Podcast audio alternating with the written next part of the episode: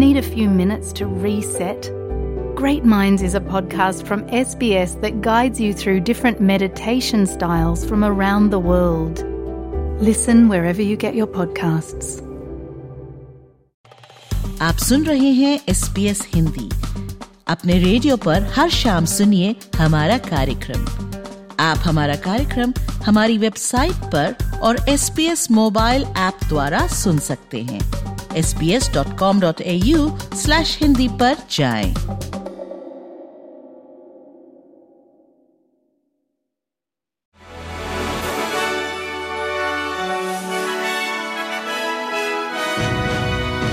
पेश है आज के संक्षिप्त समाचार विशाली जैन के साथ।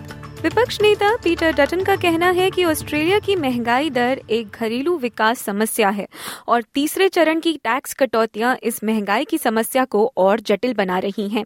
आज पर्थ यात्रा के दौरान श्री डटन ने दावा किया कि इन टैक्स कटौतियों के चलते ऑस्ट्रेलियाइयों को दरअसल अधिक कर भरना पड़ेगा। टैक्स नीति में सुझाए गए बदलावों को अब भी संसद से मंजूरी मिलनी बाकी है। इन प्रस्तावित बदलावों के अनुसार 27% की टैक्स बैंड की सीमा फिर लागू की जाएगी, जिसे खत्म किया जाना था। निचले टैक्स बैंड की सीमा को 16% किया जाएगा और अधिकतम टैक्स दर लागू होने की सीमा $190,000 से शुरू की जाएगी। श्री डटन ने सरकार पर टैक्स के मुद्दे के राजनीतिकरण का आरोप लगाया है। वहीं दूसरी ओर फेडरल सरकार का कहना है कि चाइल्ड केयर की सब्सिडी बढ़ाना कारगर साबित हुआ है, जबकि ACCC ने ये पाया है कि जब से ये छूट बढ़ाई गई, चाइल्ड केयर की फीस, महंगाई और वेतन दोनों दरों से तेजी से बढ़ी है। शिक्षा मंत्री जेसन क्लेयर का कहना है कि हाल के समय में सरकार द्वारा लिए गए चाइल्ड केयर की दिशा में फैसलों से परिवारों का बच्चों की देखभाल में होने वाला खर्च करीब 11% तक कम हुआ है, लेकिन वे इस बात का संज्ञान भी लेते हैं कि उपभोक्ता देखकर्ता के हवाले से आने वाली ये रिपोर्ट जरूर दर्शाती है कि अभी काफी काम करना रहता है। वहीं होबार्ट में एक प्रख्यात वॉर्फ में गिरने से एक व्यक्ति की जान चली गई है। ये इस इलाके में बीते 4 साल में डूबने से होने वाली तीसरी मृत्यु है। प्रिंसेस वॉर्फ पर बीती रात करीब 10 बजे पुलिस को तब बुलाया गया जब एक पुरुष और एक महिला पानी में गिर गए। महिला तैरना जानती थी और पास की सीढ़ी तक पहुंच सकी, जबकि पुरुष तैराकी नहीं जानते थे और उनकी मौके पर ही मृत्यु हो गई। एक अन्य खबर में स्वास्थ्य मंत्री मार्क बटलर का कहना है कि वेप पर लगने वाले नए प्रतिबंध 1 मार्च से लागू किए जाएंगे। संसद के अगले सत्र में घोषित होने वाले इन नए प्रतिबंधों में वेपराइजर की बिक्री और आपूर्ति पर रोक और वेपराइजर की दुकानों, कन्वीनियंस स्टोर और दूसरे व्यापारिक संस्थानों पर जहां इस उत्पाद की बिक्री या आपूर्ति हो, पेनाल्टी लगाने के प्रावधान किए जा रहे हैं। श्री बटलर ने यह भी कहा कि ऑस्ट्रेलिया में वेप प्रतिबंध के पहले 4 हफ्तों में बड़े बदलाव देखे गए हैं और यह कि ऑस्ट्रेलियन बॉर्डर फोर्स ने करीब 2.5 लाख वेपराइजर जब्त भी किए हैं। और अब अंतर्राष्ट्रीय समाचार।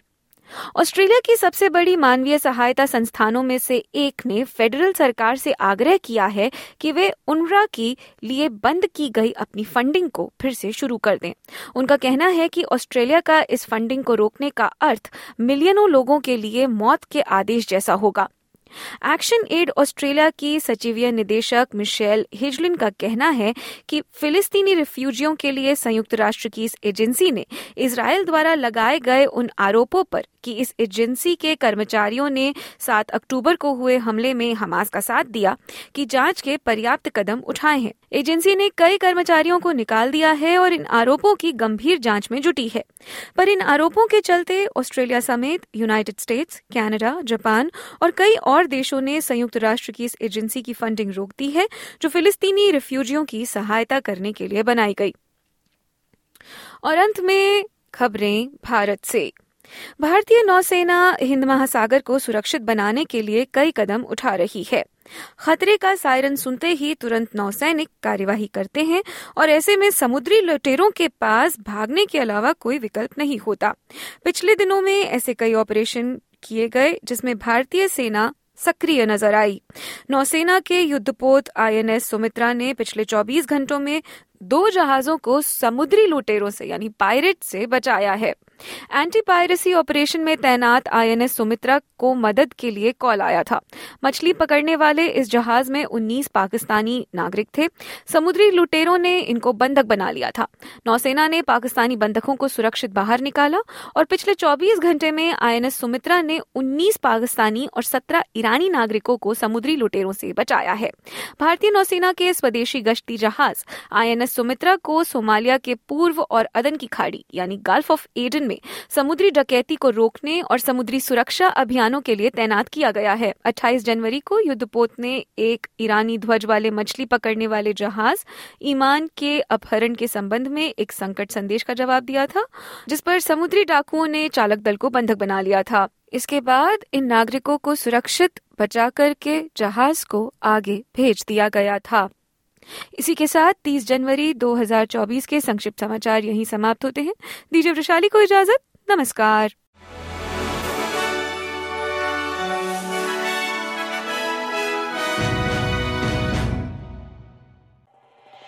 SBS रेडियो से डाउनलोड करने के लिए आपका धन्यवाद। हमारा पूरा कार्यक्रम आप कैसे सुने, इसके लिए sbs.com.au/hindi पर जाएं।